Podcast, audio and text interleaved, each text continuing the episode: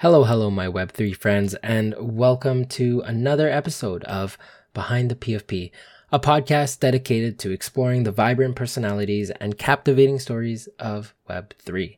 My goal, as always, is to be the conduit for sharing the knowledge provided by our wonderful guests. Today, we explore the life of Microglia. Not the cells, but we do like to call him Micro. He's a fellow OB and a very dear friend of mine. Micro is a second year student at Stanford studying neuroscience. He's worked at 20 ish NFT projects and has a vast experience in consulting in Web3. In this episode, trust me when I say that you might want to pull out a notebook because the amount of knowledge he provides in this episode is mind boggling. So, without further ado, let's jump right into it.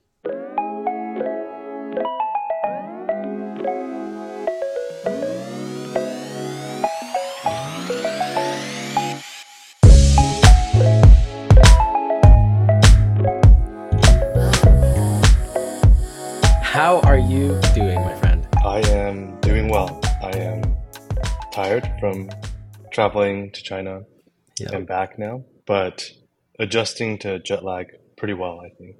Yeah, you've you've managed to find a way to even beat jet lag. Like I didn't know your intelligence went that far. and uh, you know what? Why why were you in China, Micro? Why were you in China? Yeah, so I was in China because backstory, I, I was already married, had a city hall uh, wedding in San Francisco a couple years ago, but never had a chance to have an actual ceremony. And so, you know, my, my wife, she is from Hangzhou in China.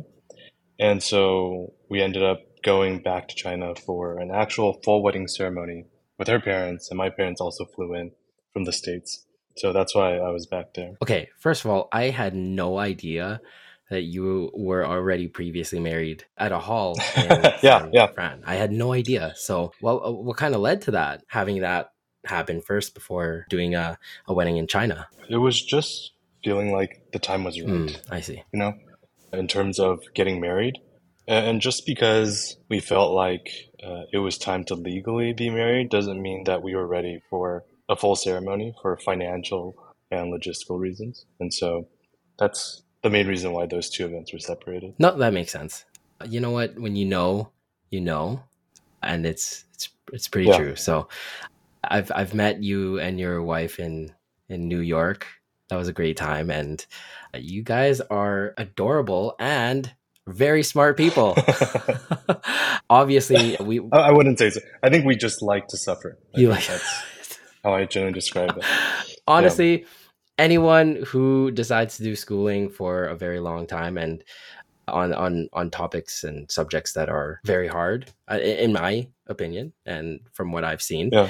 I have nothing but respect because it takes a lot of dedication and a lot of hard work and long nights going through that schooling. At least I imagine. I've never been to Stanford, so I don't know.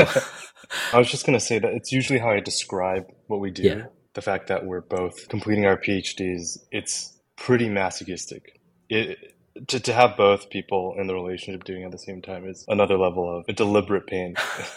what challenges does that present? Because I imagine you guys are hard at work, like constantly. yeah, I mean, I think it's, you know, it's not just PhD, right? Like I make fun of that, but it's a lot of different professions where it's long hours. And if both parties are, you know, have long hours, you might lose a lot of time that you might otherwise spend together. You might lose time where you can balance and compensate for each other's schedules. For example, if you have pets or, or kids, it becomes extra challenging, right? So people doing like a couple where both people are doing PhDs, it's it's pretty hard to have kids, for example. Right. Have you seen any example of of someone being able to do that before? Oh, 100%. But it's just really, really rough.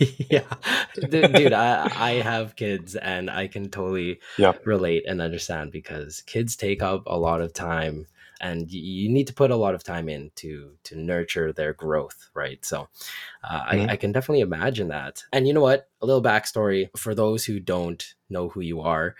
You are in stanford right now studying neuroscience. So kind of want to look a little bit further into that in your journey of becoming a neuroscience.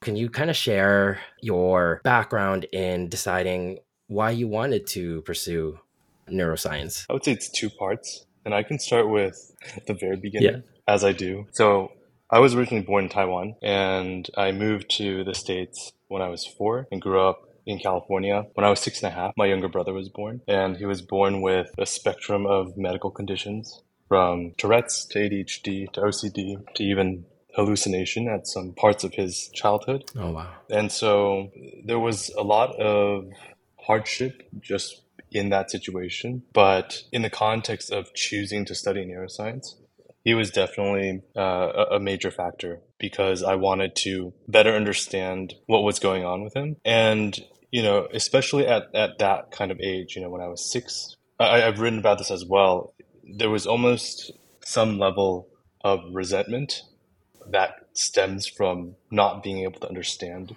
mm. what's happening to him and certain actions he takes, right? So for Tourette's, for example, he'll have tics and he'll say things or do things out of impulse that he can't control. Yeah. And so later in life, you know, after graduating high school, going to college, and choosing what I want to study, neuroscience, understanding the brain became something that was naturally attractive to me. And so that that's one big part, right? I think the second big part was luck and chance. Mm. The first research experience I ever had was in a neuro-oncology lab where I was studying diffuse intrinsic pontine glioma, or a type of pediatric brain cancer that is lethal. And in that moment, at the intersection of neuroscience and cancer biology, I just fell in love with the brain and the study of it. In that, even now, I feel the brain is at the center of everything.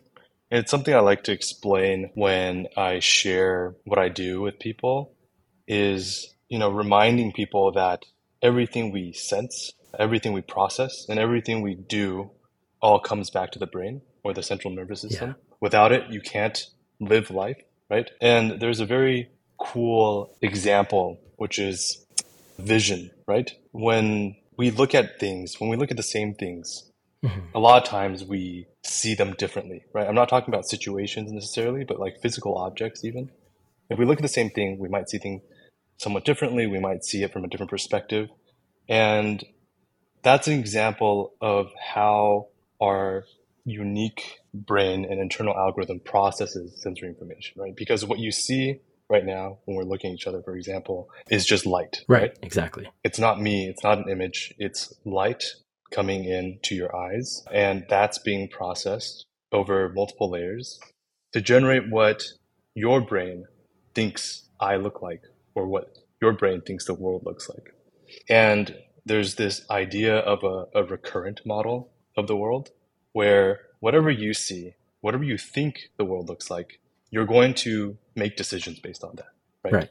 If you think something looks yummy, you're going to make a decision to to eat it. Yeah. But maybe I see see it differently. I don't think it looks yummy, so I won't eat it. Right. And and so when you choose to eat that, you need to use your brain to make an action, which then changes the world state. Right. It changes the actual world, and now your perceived world also changes.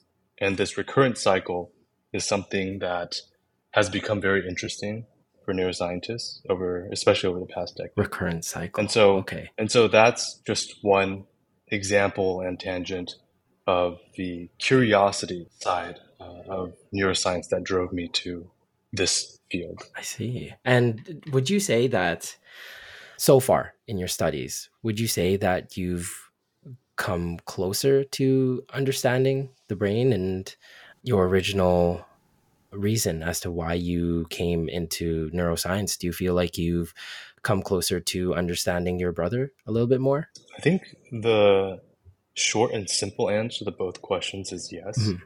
But I think the brain is just so complex. It's just such a black box that we're definitely no, nowhere close to understanding yeah. what it does. And so the sort of long term answer, if you can frame it that way, is no. Mm-hmm. In terms of my brother, I, I wouldn't even say that I specifically understand him better. It's probably more that I'm in a field that's starting to understand people like him better. Okay. And so I'll, I'll, I'll slowly uh, grasp that. So, so my direct research doesn't necessarily tie into things like Tourette's, ADHD, or OCD. What what studies are you currently interested in or focusing on in your labs right now? Uh, I am currently studying glial cells. So most people are familiar with neurons, which is why the field is or was called neuroscience because those are the for a long time the primary cells that were studied. They're the cells that fire electrical signals in a brain that help it operate. But glial cells, which are the non-neuronal cells in the brain, actually make up half of the brain and they just weren't really studied. And, and glia stands for or, or means glue because the original meaning was derived from this perspective that they were simply there to keep everything together, like since then, especially over the past few decades, uh, and by a very prominent neuroscientist who unfortunately passed away recently, mm. Ben Barres, helped revolutionize this perspective that this other half of this brain, of your brain, is also very important, right? Which seems quite obvious in retrospect. But it's hard to push back against tradition, right? When people have been studying neurons for decades and decades, they'll take some pushback even if the direction seems quite off. Right. They're protecting what they've put out there, right? Yeah. Well, not necessarily protecting, but just there, there's this sort of camp or loyalty to studying this one cell type oh, okay, yeah. or, or, or family of cells. And this previous idea that glia don't really do much had to be slowly dissected and, and pulled apart for people to fully understand its significance. And, and, I saw you smile a little when I when I brought up glia, which, which for obvious reasons. Yes. This is where my name comes from, or my pseudonym in the space, which is microglia. And it is one of the glial subtypes that is the resident immune cell of the brain. And so it performs a number of functions, including clearing out debris in your brain. So when there's dead cells or dead cell compartments, for example, it will gobble it up and get rid of it for you. And it's now being studied in complex diseases like Alzheimer's, for example. Um, but something else that has always fascinated me about microglia is that, especially during development, as the brain is developing at, when you, you're growing up, uh, it participates in a very important function called synaptic pruning. Synapses are the connections between your neurons. And so if you sever them, it's like severing the connection in a wire or a wired system, right? And so what microglia do is they are tiled throughout your brain. And as you're growing up, your adolescent brain actually forms too many synapses. It forms an excess of connections. And as you grow up, as you're learning, as you're experiencing the world, you start to have a lot of refinement of those circuits. So your brain starts to show, not show, but you start to see which connections are quote unquote more important, right? So, for example, a connection that is more active uh, might be more important, whereas a connection that isn't used as much might not be. And microglia play a role in pruning or sculpting that away. So it'll take away a lot of those connections that it deems not as useful. And in essence, in, in a literal sense, sculpts who you become when you grow so up. So do do emotions and situations as you grow up change that? Is there like a specific like situation or feeling like love is like love stronger than bad memories? I don't really know from personal knowledge or experience, and I don't know if it's possible to quantify them in the way you're asking. Yeah. Do they play a role in sculpting your neural circuits growing up? Absolutely. So something that I, I ended up looking into and writing grants about is social isolation, actually. Oh, okay. And so it's actually a very simple concept. It is how does being alone affect how your brain is wired growing up, right? And so social isolation in mice, anyway, as an animal model, is actually also a model of a number of psych- psychiatric disorders, such as ADHD, OCD, Tourette's, a lot of what my brother has. Yeah.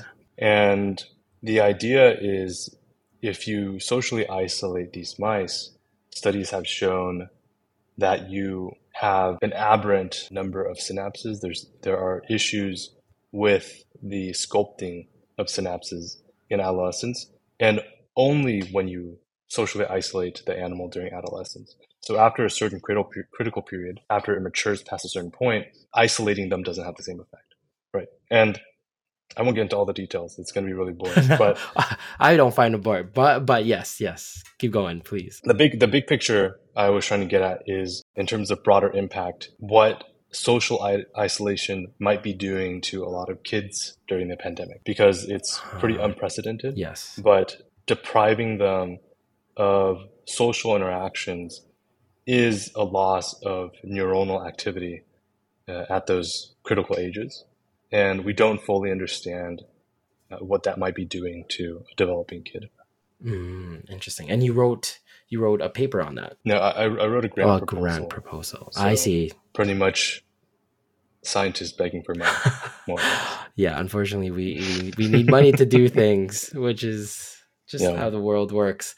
Which actually can kind of bring us, you know, to something that I, I, I also want to talk about is I always find it fascinating learning about your your your goals and your philosophy in life and so I kind of want to dive into that. I, I want to know your top down view on your own life and what you plan to achieve. Absolutely. So I think you already. I do. I do. I gotta. I gotta pretend I don't know. Yeah, you, you already kind of started that for me. So how I am currently living life and operating is through a top down philosophy, and I think it embodies very well how I think and, and how I feel. Where I, in, in any situation, I like to have a top down bird's eye view of the space, mm. right? It could be it could be in in in gaming, right? Like in, in League of Legends, for example. It could be in uh, sports, right? It could be in a number of situations, but I'm a very visual learner and I like to have that layered perspective where I see everything and I'm able to piece stuff together in a way that makes sense to me visually. And so, in terms of my top down philosophy, it starts with at the very top my life goal or life goals. And currently, I, am keeping it pretty ambiguous or vague. And it's something that I think most people can relate to. My general goal is that in 10 years, 20 years, in this decades long time horizon, I want to be able to do whatever I want to do. What I mean by that is I am currently a neuroscience student, a neuroscientist, and maybe I keep doing that for X amount of time. But maybe I wake up when I'm 40 or 50 and decide, you know what, I want to be an artist. Right? Mm-hmm. And obviously, with any passion, I would work hard at it but I don't want to start from the bottom. I want to have immediate access to all the best resources, which means all the top galleries, all the top teachers, and everything that will absolutely accelerate getting to where I want to be in that moment. And so, in terms of starting with that top down view, the next question is so, how do I do that? How do yeah, I exactly. end up being able to do whatever I want to do in 10 years. And for me, that comes down to another principle, which is I think human relationships allow you to truly do what you want to do at any uh, given point in time in your life, right? There are just too many things that money can't buy. And it truly is people that give you the options to do things in life. And so, in order to get those relationships I need, I need to first have a strategy of building relationships. And second, have a focus as to what types of relationships I want to build. If I spent all my time building relationships with every single person I meet, you know, no matter how amazing they are, I won't ever get anywhere. Right? It's true. Oh, I'll know a chef and a musician, et cetera, et cetera. But none of that really builds towards a specific door being opened when I need it to be opened. So for me, I define it. I define my um, what I call human capital accumulation in three focus areas. The first is STEM, uh, which is closest to what I do, and the next, as a close tangent, is business, and the third, drawing from the example I just gave, is an offshoot that is art. And I don't really have a definite reason or well-defined reason for why art, but in retrospect, it might be related to a life I want to live. For example, being able to collect art. I think there's a certain level of wealth, certain level of quality of life that you need to attain to comfortably collect and appreciate art at the highest level. So that I think is the psychology behind how I decide on that third area. And so if we keep moving further down, right, we get to what I call the Web 2, Web 3 parallel track or positive feedback loop. And it gets the this question I get asked a lot, which is I'm I'm currently a neuroscientist or a neuroscience student, but I also do a lot of Web3 work, probably too much. right, alongside my PhD. Yes, I can attest to that. People often ask me two questions, right? They ask me, what does neuroscience have to do with Web3? And then they ask me, why do I do both? Right? If I'm good at one or the other or both, why not just choose one and really commit to it? And my answer usually starts with uh, a very simple statement, which is neuroscience is what I study, not what I do. Mm. And I think this is an issue in academics, actually, where if I'm studying cancer biology, for example, I might be prone to thinking that I need to do this for the rest of my life. If I spend five years studying a certain type of cancer in my PhD, then I should keep doing that, right? I should work at a company that does that. I should start a lab that studies that because that's my expertise. I, have built this depth, right? And, and that's fair. that's not irrational. That, that's a very fair take. My my issue with that is it doesn't have to be the only option. So the way I view PhD is that it is a very intensive training environment and training experience that allows you and helps you become the best problem solver in the world. Because if I help break down what PhD students or scientists as a whole are doing, uh, we start with rapidly di- digesting new and complex information through publications and papers. We start researching and understanding what everybody else in the world is doing in a certain space, yeah. right? And guess what else is a space that's very new? Web, Web 3, 3 yeah, right? It's true. And so we learn how to digest information very quickly. We learn how to identify knowledge gaps and opportunities in this space that we then design experiments for, that we learn from, and eventually publish in a cohesive and comprehensive publication that's peer reviewed by other people in the field that we learned a lot from. Right. And so through this process, we are becoming exceptional problem solvers. And it is these, this process that we do every day not neuroscience, not cancer biology. That's what we study. That's just the environment, the context. Yes. Right. And so for me, at the end of my PhD, what can I do? Anything I want.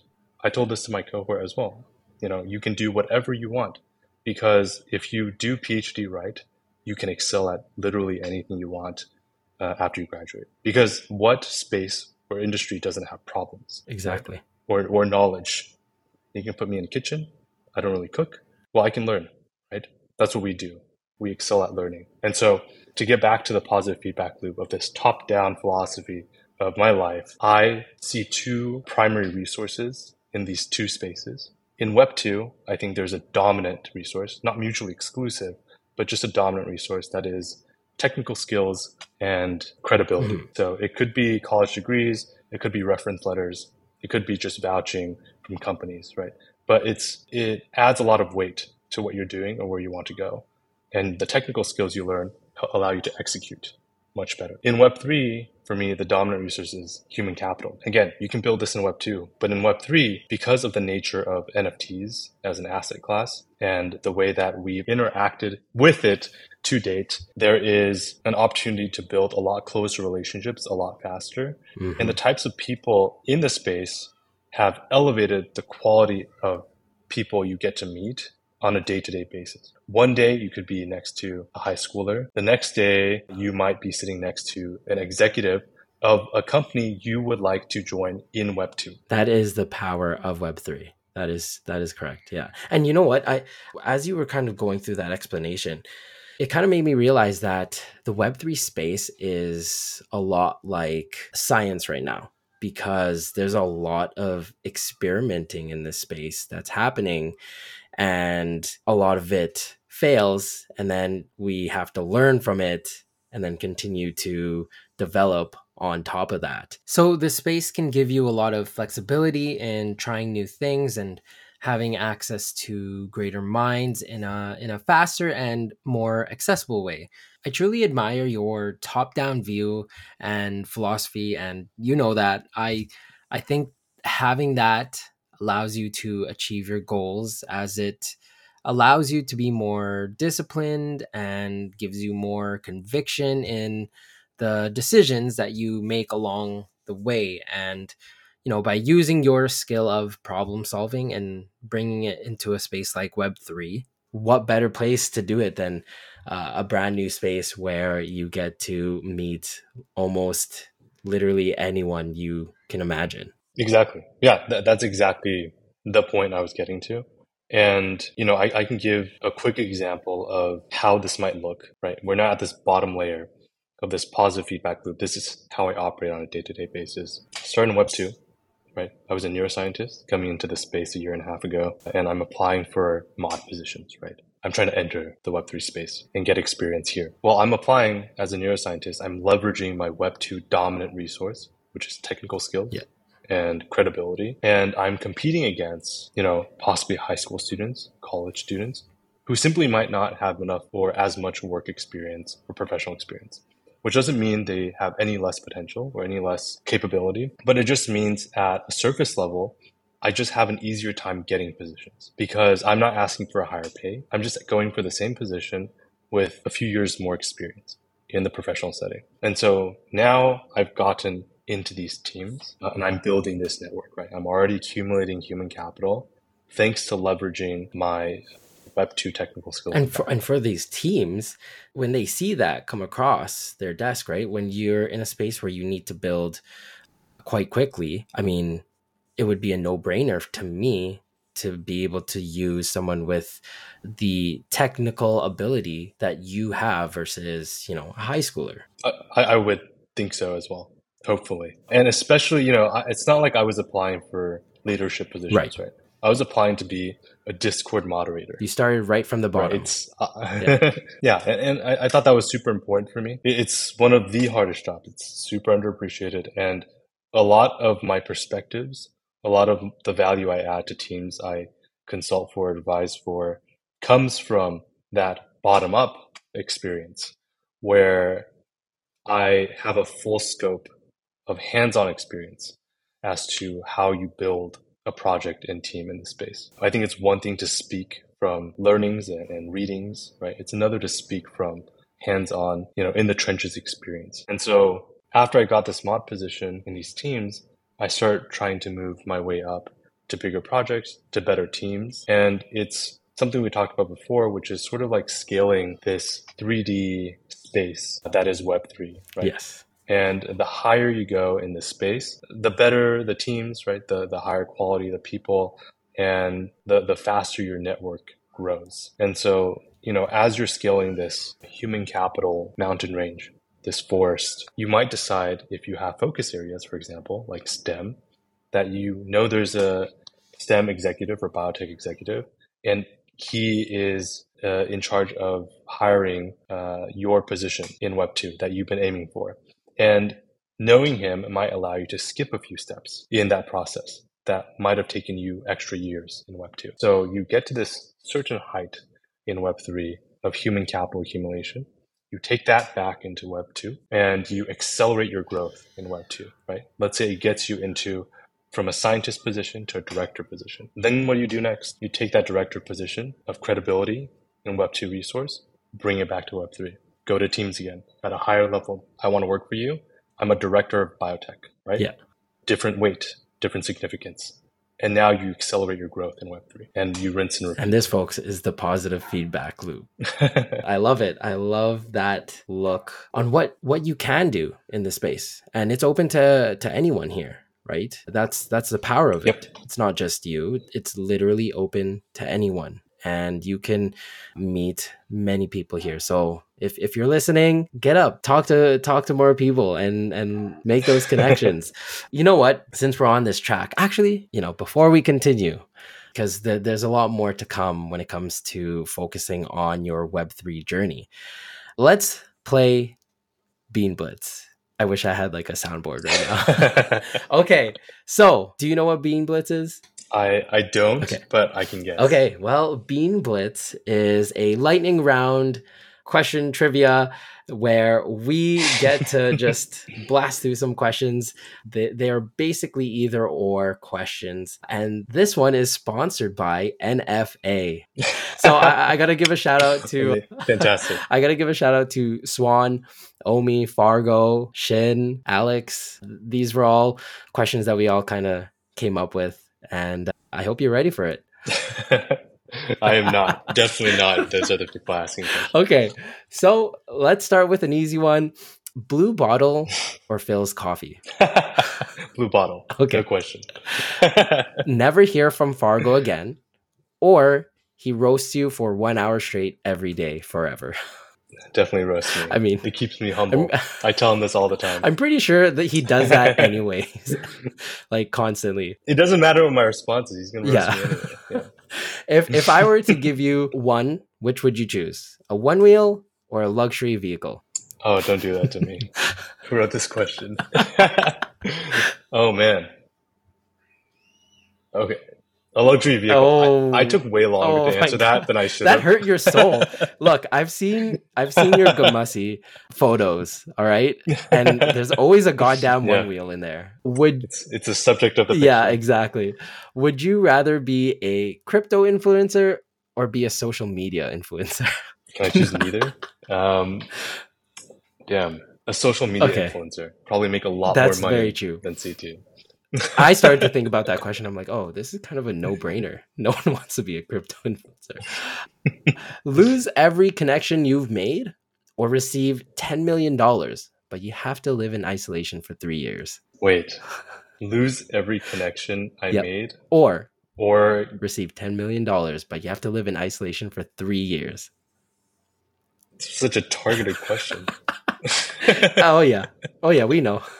I would take the ten million dollars and live in All right, see ya, Micro. See ya. We'll, we'll send the 10 million, but you, you, you gotta live away. okay. Do you still do you still play chess and TFT simultaneously? oh my gosh, no. There was a time when I did that. And by the way, I'm not good at chess. I just enjoy Yeah. it.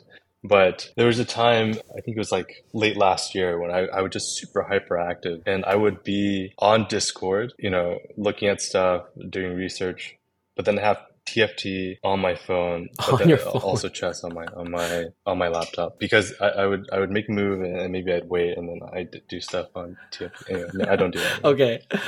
A little crazy, but I like it. I like that style. Why are you fascinated? This is the last one. Why are you fascinated with the K-pop group XG so much so that you Oh want to invest in them?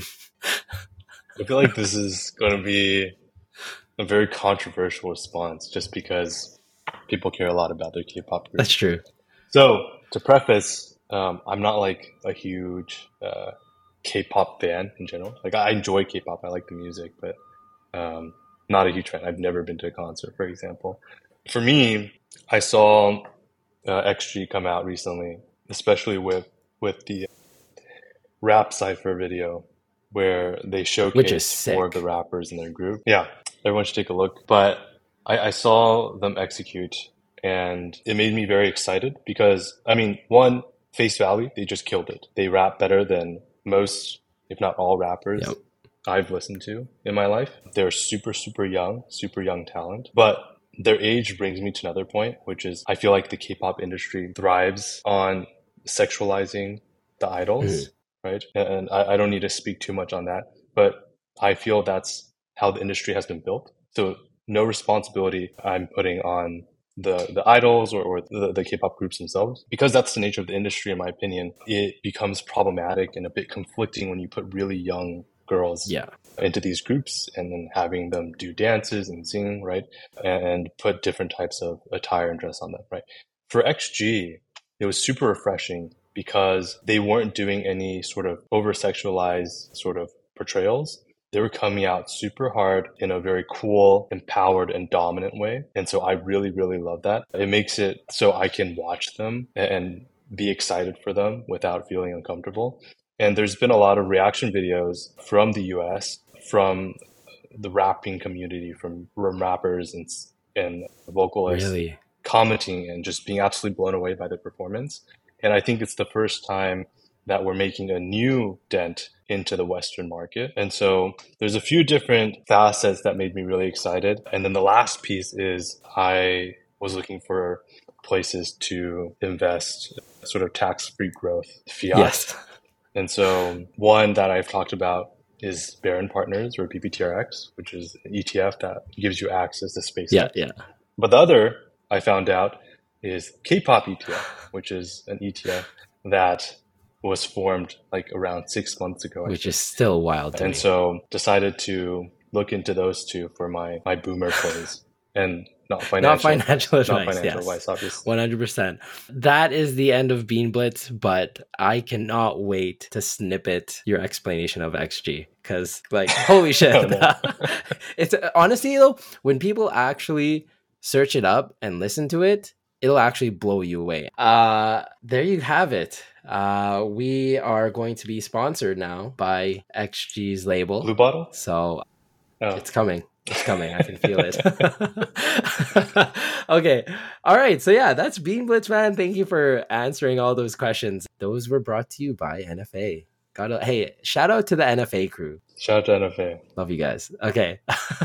All right, back to the regular scheduled program. So, this isn't widely advertised, but you've worked with Azuki, Hape, Art Gobbler's pre launch, and you've also been continuing to work with KPR, the bakery.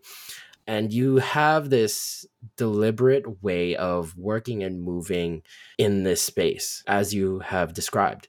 So, can you give us a, a, service level look at what you did with these projects? And, and also, what did it look like as you went up on this mountain? Yeah, so I think my very long ramble about my top down philosophy provides a lot of important context. Absolutely. And so, with that philosophy in mind, when I went through my journey, you know, the TLDRs, I started work, working on some small projects, mm-hmm. right? I, I learned a lot at that level and I immersed myself in the space, learned about community, interacted with a lot of people one on one. And then I, I started moving into what I might call medium size or medium tier projects. These are projects that might not be super hyped, but the team is more competent, has more resources, and starts to help you build your network in the space. And from there, you know, you can start marketing yourself a lot better for positions. And so here I am, I'm trying to scale this Web3 space. So if I went to a team at that point, I could explain that I have a breadth of experience Yes. across small projects, medium-sized projects. I can scale now. You know what? What did that time frame sort of look like? You know, like when when you started from that small tier project to the medium tier project and then eventually to where we're getting to. What was that time Mhm. frame like? Was it like quick? That was yeah. This was uh, fall 2021. Uh, it was like two months between okay. when I joined the space and when I started modding for Hapebeast. Ah, I see. 2 months. That's I mean, it sounds quick, but at the same time back then like things were moving very very fast. Projects were minting so quick. Yeah, yeah, exactly. It's also knowing when to let go. Mm. I think I talk to a lot of mods and junior mods I mentor about this, which is you have to know when to leave a team or know when to leave a certain type of position.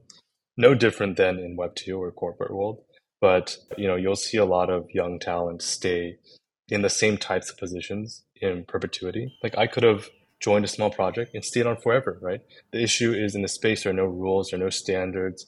And so, you know, something I remind applicants or employees about is, you know, you might feel that Web 2 mentality of, oh, this is corporate. They know best. They know a lot more than I do. They don't.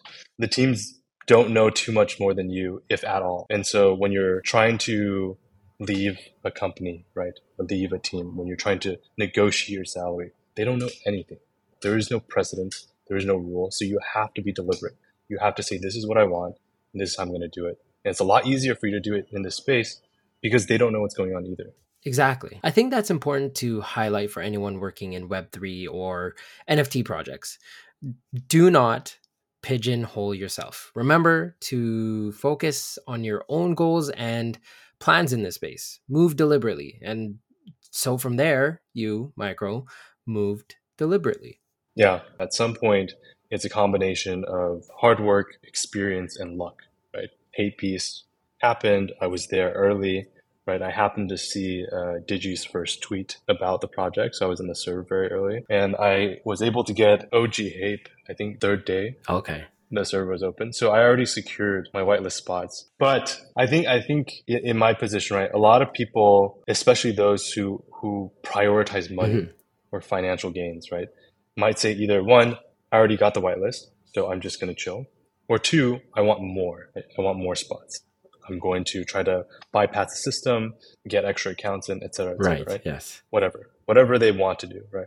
But for me, I wanted to be on the team. And I'm going to lump some things together right here, which is at that time, there was Hapebeast, there was NanoPass, and there was Azuki, all roughly coming out around the same time. And I was looking at these teams, and, and I won't dive too much into like the rationale behind course, it, but yeah. I saw these three teams, and I said to myself and to my wife, I need to be on these teams. I need the human capital and human resources from being on these teams, and that will set the foundation of my Web3 career. You know, in, in some ways, I was making a human capital investment and bet that of these three teams, one or all of them are going to do super well. And this is where I start to do this balancing and rebalancing of financial versus human capital investment. Mm-hmm. For some projects and teams, I might just buy stuff from them or invest a lot of money in their assets. For other teams, it's safer or even significantly better for me to just be on the team and hold nothing, right? So it, it's a it's a balance. But I was super lucky that I got to be a mod for Hape. I learned a ton. I met a lot of people that I talked to as much as I can. Back in Hape, we had at first 250,000 people in the server. We asked Discord for a cap unlock, hit 500k within the same week. Probably could have hit a million if we asked for another unlock. Wow. Yeah, it was a lot of bots, but it was also one of the biggest servers, if not the biggest server in the space at the time, right?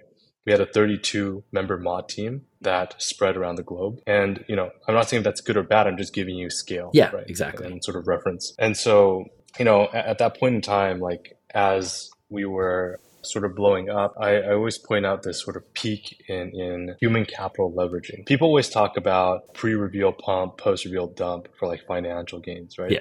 There's also a human capital pump and dump. Mm. There is a human capital pump for mods and team members leading up to mint of a good project, quote unquote good or hyped.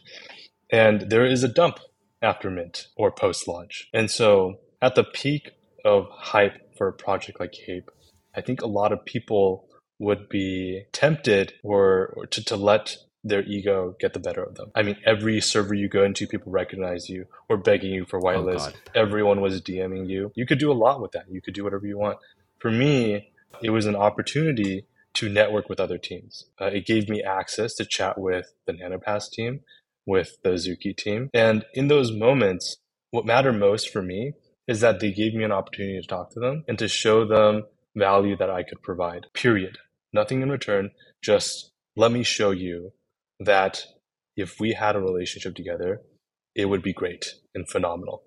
And so I would go in at peak of Hape Hype and talk to these people and say, hey, if you need to chat, if you want feedback, anything you need, I'll do it for free. Nothing in return. Let me help you. I think what you're doing is amazing and I resonate with your vision. And I think this is an important lesson to everyone in this space is that you have to be deliberate in how you move. If you have goals, if you have goals cuz first of all you need that that top-down view of your own goals and you have to be deliberate in this space. Know when to decide, "Hey, I this this mod position isn't for me anymore. I need to move on and uh, continue through my journey. So don't tie yourself down. Remember, the most important thing in this space is your own development.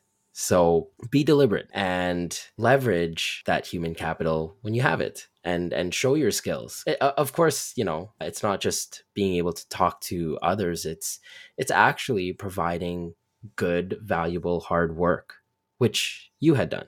At least I, I at least I hope that's what I did. yes. but but yeah, you know, to touch on what you just mentioned, another way I view the Web three space outside of you know mountain range, forests, is that it's an anonymous ocean, right? A decentralized ocean. Yeah. And there's, like I said, a lot of amazing people here, executives, big companies, but they might not be doxxed. They might be anonymous. So how do you tap into that human capital? And that's by climbing this this range, getting to a high peak where they can see you. It's easy for them to spot you. And then you need to perform. You need to execute. You need to keep executing at a high level, which fortunately, because of how early the space is, uh, is relatively easy. The bar is super low. And I'm not saying that to say I'm great at what I do necessarily, right? What I'm saying is that our advantage is that we're early mm-hmm. And we need to find a way to make that last. Because something I talk about as well is, you know, that there's a sliver percentage of the world that believes in, uses, or backs cryptocurrency. There is an even smaller percentage, there's a sliver of a sliver that doesn't think NFT is complete bullshit. And so within that tiny fraction of the world, as we see in the space today of like just the same people, what is the likelihood that across any skill, across any discipline, we just so happen to have the top talents in the world, right? The top physicians, the top marketers. I, you know, just statistically, I don't believe that the best people are here, including myself. So what, what I feel is that we're all stupid relative to the rest of the world. We're smart enough to be here, but we're by no means anywhere near the best talent in the world. However, we have an opportunity to make this temporary uh, intelligence last potentially a lifetime, right? So if mass adoption occurred and all the top talents came into Web3, how do you make sure your time here today allows you to stay for decades to come. Exactly. And you know what? The time horizon is different right now, right? Because obviously let's let's go back to when, you know, your your 2 month time horizon of starting from a small project to getting into Hape, right? Uh, the time horizon right now is I would say much longer because we're in this market where things aren't going so well and teams need more time to build on a product and have a product ready to be able to put out for the communities here to experience. And we're still not at that level of mass adoption right? So there's still time to to grow in this area and be ready for when these bigger companies come into this space more people come into this space. You'll be ready. And so when we say we're early it's it's on as much of a, of a cliche as it is to say it's it's honestly quite true mm-hmm. as long as you believe in the technology and why we're here. Yep. Yeah exactly. So moving on from there let's keep going down your journey. So so you were a mod and then uh, at hape. What was kind of like the next step then for you? Yeah so after my work with hape azuki and paradigm i built up i would say a substantial and very effective network mm-hmm. in the space web 2 and web 3 and over this past end of last year, beginning of this year, so like January this year, I, I felt an instinctive drive to uh, move closer to Web 2, but stay in the space. And for me, something that was interesting was venture capital. And the sort of curiosity started with Paradigm. It was my first real interaction with a VC, especially at such uh, close proximity. And I was fascinated by the idea of venture capital firms, of VCs, venture partners. And I think most importantly, you know, at that time, I was also consulting a number of teams already as a Web3 consultant. And I felt like without any actual hands on experience, venture partners might be doing what I was already really enjoying doing, which was meeting teams, meeting founders, digging and dissecting into what they're trying to build and understanding their vision and goal. And in some cases, helping them make that a success. And so I thought that's what venture partners do. I didn't know for sure. So I went to a number of firms that I had built connections with, which span, you know, from Paradigm to companies like A16. For context, those two are some of the most prominent VC firms in the tech and crypto space. Right. And to try to see if I can learn more about them to see if there's anything I can help them with. And so that's what I've been really focused on over the past half year is exploring this VC side of the world and really only now starting to understand what VCs even are because I, I think we all have at least a shallow understanding of what VCs are in terms of you know as an investment vehicle, investment firm, etc. But to really understand what they are, why they do what they do, outside of the memes and, and you know Twitter pages like VC brags, it's actually really fascinating to learn about VCs from the ground up. It truly is, and and from the ground up. Once you entered this this area of this in between of web 3 and web 2 you it's almost as if you've come back to the base of another mountain so now you're learning at the bottom of okay what is a vc what are these vcs even doing in web 3 and climbing your way to the top. What does what would the top of this mountain kind of look like? Yeah i mean to be fair uh, and something that we've chatted about before i don't think there really is a top to a mountain even if there were right? And which is a cliche perspective but but it's it's about the journey. It's not just you know saying that it's deliberately building and finding ways to enjoy it. And so, you know, yeah, I'm at this perhaps a new base or this new endeavor, this new journey or climb. And for me, the, the top remains the same, right? It's not so much the top of the peak I'm climbing to. It, it's this sort of story that I've embarked on for myself. And I have a North Star in the sky that I'm never going to actually physically touch. But that is my top down philosophy. That's looking down at me. So it's always guiding me by this resolute principle or set of principles that it helps me build that guide me along these paths. Um, so I'm never really actually looking for a physical end.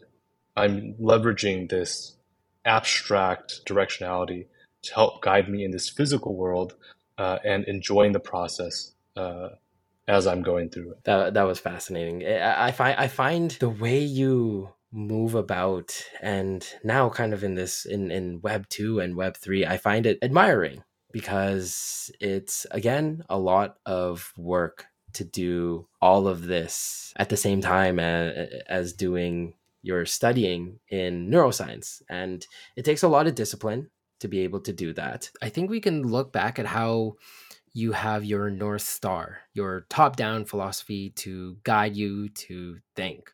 I think, you know, we can appreciate the lessons you've learned in your journey so far in the crypto space, but now I'm actually curious. How did you even get into the space? So I, I was brought into the space by a close friend JPEG Mogul. Oh, okay. And, you know, we, we went to college together, but we were from the same hometown. And we were catching up one day, and he was showing me his Bored Apes. Oh. You know, he was showing me his Bored Ape sort of merch, and he was like yeah. telling me about them and, you know, how expensive they were. yeah. And so he got in really early, like summer of 2021, before the really big run and he introduced me to the space and introduced me to a lot of really great people and that's actually how i met one of the first teams I met in the space, which was Kaiju Kings and Augminted Labs. Uh, and so that's sort of where I started, and, and, it was really fantastic. You know, especially looking back now, at being able to start in the space with such great people that are trustworthy, hardworking, and absolutely talented. And so that's how I started. That's how I got into the space. But again, really not knowing what blockchain was, what it yeah. meant, and then in those two months, really digging in and doing what I do best, I think, which is learning new foundations really, really quickly. So, you know, as one quick example, in the first Discord server that I whitelist grinded in, I think Mint was in like a week. Okay. Right? Yeah. And you just had to whitelist grind as as was the meta. Yeah. To to get it. Everyone's and been there. So I I think within three days I hit like twenty thousand messages on Discord like in that specific and server? I in that server. Holy, yeah. And by the end of the week, had passed most of the team members in messages. Twenty thousand. That's and, insane. And doing two things at once, right? Talking a lot, but also keeping it organic, and then constantly building into private DMs. Anytime I had a cool conversation with someone, right into private DMs. Uh, and something else that I mentioned in like OB chat is I keep track of, uh, you know, everything I learn about everyone in the notes section of the Discord profile area. So I never forget uh, what we talk about or who I met. And on top of that, something else I did, a little tangent out, but uh, something okay. else I did in that server in Hape, especially when the messages were flying way too fast to read, I would always make sure I reply to messages and keep that chain of messaging available so that I can constantly go back. And so I was out there replying to in both that first server as well as in Hape every single message. I would be typing for probably anywhere from four to six hours at a time straight. Wow. So these are the the little lessons that people can take and do these things now right? You can be replying to messages. You can go and don't be afraid to go into people's DMs when you have a good conversation with these people. It starts with little things like that and it can grow and it can eventually put you on a path you want to be on right if you want to be a mod it's possible by doing these things and being genuine and finding a way where you can provide value to teams so that is certainly a good lesson that others can also take away from this little uh, thread that we started to pull on. so I think we've been able to establish how you got into the space and the many accomplishments you've achieved while working in Web3. So I want to try to extract your thoughts on what you do when evaluating a project. Yeah, I think my answer has probably evolved quite a bit since I joined the space, right? Or even six, six, or even six months ago. Yeah, I would say, you know, especially learning more about VCs and how like buy side investors evaluate companies. I'm slowly starting to have those influences shape how I look at companies. And so looking at NFT projects, for example, they are very aggressive, young startups that are building in a very novel space. So, you know, it makes sense that VCs are funding some of these teams, but then it comes down to really a qualitative approach, right? When you look at these teams, like what, what numbers are you really looking at, right? You can look at floor price, you can look at secondary market. What does that any of that really mean in the larger context? Because how long has the space been around, right? What are what are we comparing projects at launch day to? To bored apes? To punks? It's really hard, really hard. to find a really strong quantitative evaluation of these companies.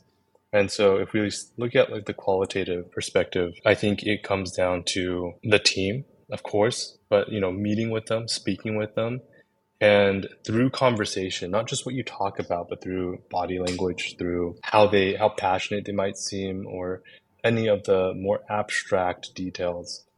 If they seem like a type of team that can really build you know, let's say a venture scalable business. There's one um, other big okay. piece yeah. that like is at a much higher level, and I'm sure the audience will be super tired of this word by now. But human capital, it's sort of network trust. It, it's it's really no different than why we're here in the space, right? Uh, a lot of what we do in a decentralized or trustless space, even if it's not fully decentralized, is we need to build trust with people a lot better and a lot more frequently. And so, you know, when I look at teams, you know, th- there's a great question. Actually. People will ask me, or you know, ask alpha callers or ask these traders, where do you find these projects? Like, how did you pick it up? I have pretty much never found any of these projects myself, right? Aside from Hape, really. Yeah. Like it's Azuki, uh, you know, Paradigm with Gobblers. Like those are all DM to me where I was tagged in them. And so who who sends those to me? My network. Ah. Actually, like I'll bring up like one cool example. Uh, you know, I, I, had a meeting with uh, Jackson Dahl, who the, the, the founder of one of the co-founders of Hundred Thieves, and I, I was chatting with him about VCs and you know his thoughts on VCs and things like that. But I also asked him how he ended up creating Hundred Thieves. Right? right. You graduate college and at some point you create this massive esports team. How do you how, how do you even fathom that sort of path? And he mentioned something that definitely resonated with me and with the themes that we've been building in this episode, which is he said it was just about surrounding himself with the right people. The opportunity just presented itself because he was constantly surrounding himself with the right people. It's hard to nearly impossible to set yourself up to build something that changes the world, right? For example, yeah. how do you plan for that? Oh, I'm, I'm going to one day build something that changes the world. I mean, you might, but really how you get that opportunity isn't by wanting it. It's by surrounding yourself with the right people at every stage of your career path amazing and that's and that's something that you can translate to to literally anything you want to be successful in. If you, for example, want to be a good skateboarder, I mean, wouldn't you want to surround yourself with skateboarders who are good and can teach you a few things, right? You can really translate that to anything. Uh, that, that kind of reminds me of what's that saying? The five people you interact with the most are are who you are, something like that. I totally forgot the I totally forgot the analogy. I I I, I know you're talking. Yeah, yeah.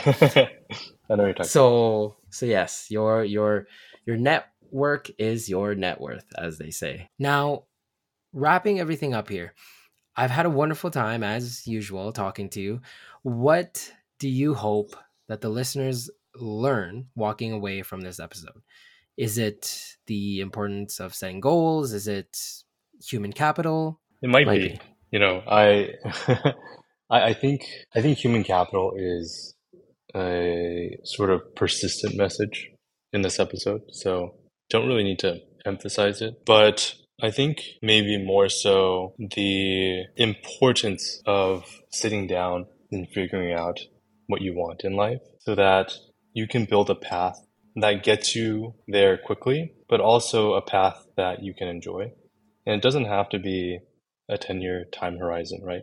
But even, you know, sitting down and asking yourself, what do I like? I think is funny enough, a question most people won't be able to answer immediately. It's this ironically difficult question of where we're in, you know, when you grind, you work hard every day, you start to forget what you like, what you enjoy about what you're doing, why you're doing what you're doing. And so I think it's important to always sit down to not only appreciate what you have, but to figure out, you know, your North Star in all of this so that you can start really enjoying building towards your dream life. Yeah, that's right. That's beautiful. I think I think it is important to have a north star because sometimes in life you're constantly looking down, focused on your next step, that you forget which direction you're going. So always look back to your north star. Well, thank you Micro, for being on this episode. It's my pleasure. It's one that I've been looking forward to the most because you are, and I've said this a lot, and I know you hate hearing it, but you are certainly someone that I respect greatly. Uh, and, and a lot of it is because of where you came from, because I, I can completely relate to you in that, you know, I, I, I came from a low middle class family. I can't. I don't even know if I can call that middle class, but I, I came from a family where it was just me, my mom, my sister, and that was it. You know, and my sister has Down syndrome. I know, I know what that life looks like. Seeing, seeing life through a different lens of having to claw your way up, and so I have a lot of respect for you and I'm happy to call you my friend. So thank you for finally coming onto the damn podcast. it's a, it's about time. Yeah, the the feeling is absolutely mutual. It, it's definitely a character shaping experience to grow up with struggles like that. Stuff that I didn't mention in the beginning was the sort of fear from my parents regarding things like green card status. You know, are we going to get deported if we don't get this in time? Paying bills, credit card, you know, these things that they try to keep from me, but that you can feel and sometimes hear through the walls at night. It's a very different way to grow up, but I think that's life. Yeah. And I do want to bring up one other point that I love talking yes, about. Yes, please. Which please. is Tony Hsieh, the, the founder of Zappos. Okay, yeah. The sneaker company who had who had passed away already, but he was a fantastic person and I remember listening to a podcast once about his perspective on luck, right? you know, growing up the way we have, we might say, oh, we're a little less lucky than some people, right? And maybe a little more lucky, a little luckier than others. But the way Tony looks at luck is it's evenly distributed across our lifetimes for everyone. The sum amount of luck that we all have, whether we're born rich or born poor, is actually the same if you spread it out over a lifetime, right? So someone born into a really great family might have all of their luck distributed by random chance at the beginning of their life. And they might not have too much luck, if you will, later. So the question is, how do you capture all of that luck? And it's through consistency right? If I don't know when I will have my luck, the only way I can capture as much of it as possible is by consistently working hard. If all of my luck comes when I'm 40 years old and I give up at 39 because I've grinded my whole life, it's super unfair, nothing's given to me, and I give up then, then I'll feel unlucky for the rest of my life because I lost that opportunity when I turned 40. And so I think that for me is a really great way to look at luck, to look at our life situations, and to motivate ourselves to be the best person we can be. I couldn't have said anything better to end that episode. yeah, that is that is a beautiful a beautiful way of looking at life. And I will I will move about my life not sulking and thinking about that. you got you just got to be Yeah. I'm going to appreciate this moment yeah. where I'm on this podcast. Hey. Super humbled to be with the rest of these people that are super amazing and much better than I am. No, but appreciate this is you. You gave me you're you're my luck in this moment. Thank you, thank you so much again for coming and teaching us everything that you've sort of learned in this space and your philosophy in life. Because again, it's important to have a north star. Thank you, Micro. Much love, homie. Thank you, Ren. Thank you for listening to this week's episode of Behind the PFP. If you're not already following, please go ahead and follow the podcast on Spotify or Apple Podcasts. Not sure if they do that. And with that, we'll catch you on the flip side.